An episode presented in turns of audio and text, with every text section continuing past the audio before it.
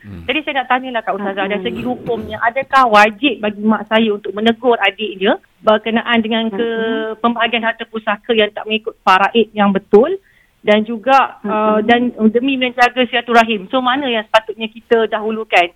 Ya. Okey, seandainya kita terpaksa kalau nak cegah kemungkaran sehingga putus silaturahim.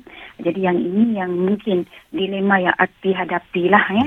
Okey, jadi saya saya rasa nombor satu Ati kena settlekan dengan mak dulu. Satu dia kena nilaikan up berapa yang sepatutnya dia dapat. Kemudian yang kedua barulah dia kata okey contohnya kalau saya gugurkan hak saya RM500,000 tu saya bagi Oh. semua kepada adik saya. Baik, baik. Kemudian yang kedua, bila mak dah nampak, mak kata, eh, dia kata, mak tak nak lah. Ha, contohnya, kalau digugurkan, settle. Kita pun kena senyap dia sebab bukan kita punya. Hmm, betul juga, ha. Itu mak punya. Mm-mm. Mak kata, eh, tak boleh ni. Mak rasa macam, tak tak tak boleh terima lah. Macam mana dia nak cakap dengan pakcik? Ah, itu baru kita masuk.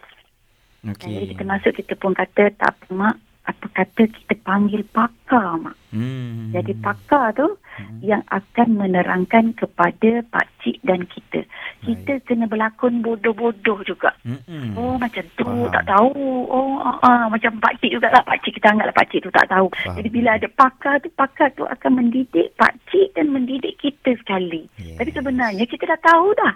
Faham. Cuma pakar tu yang akan menerangkan. Dia pakar authority. dalam bidang harta pusaka. Yes. Yes, yang dia hormati. Mm-mm. Ah, kalau boleh yang dia iktiraf jugalah. Baik.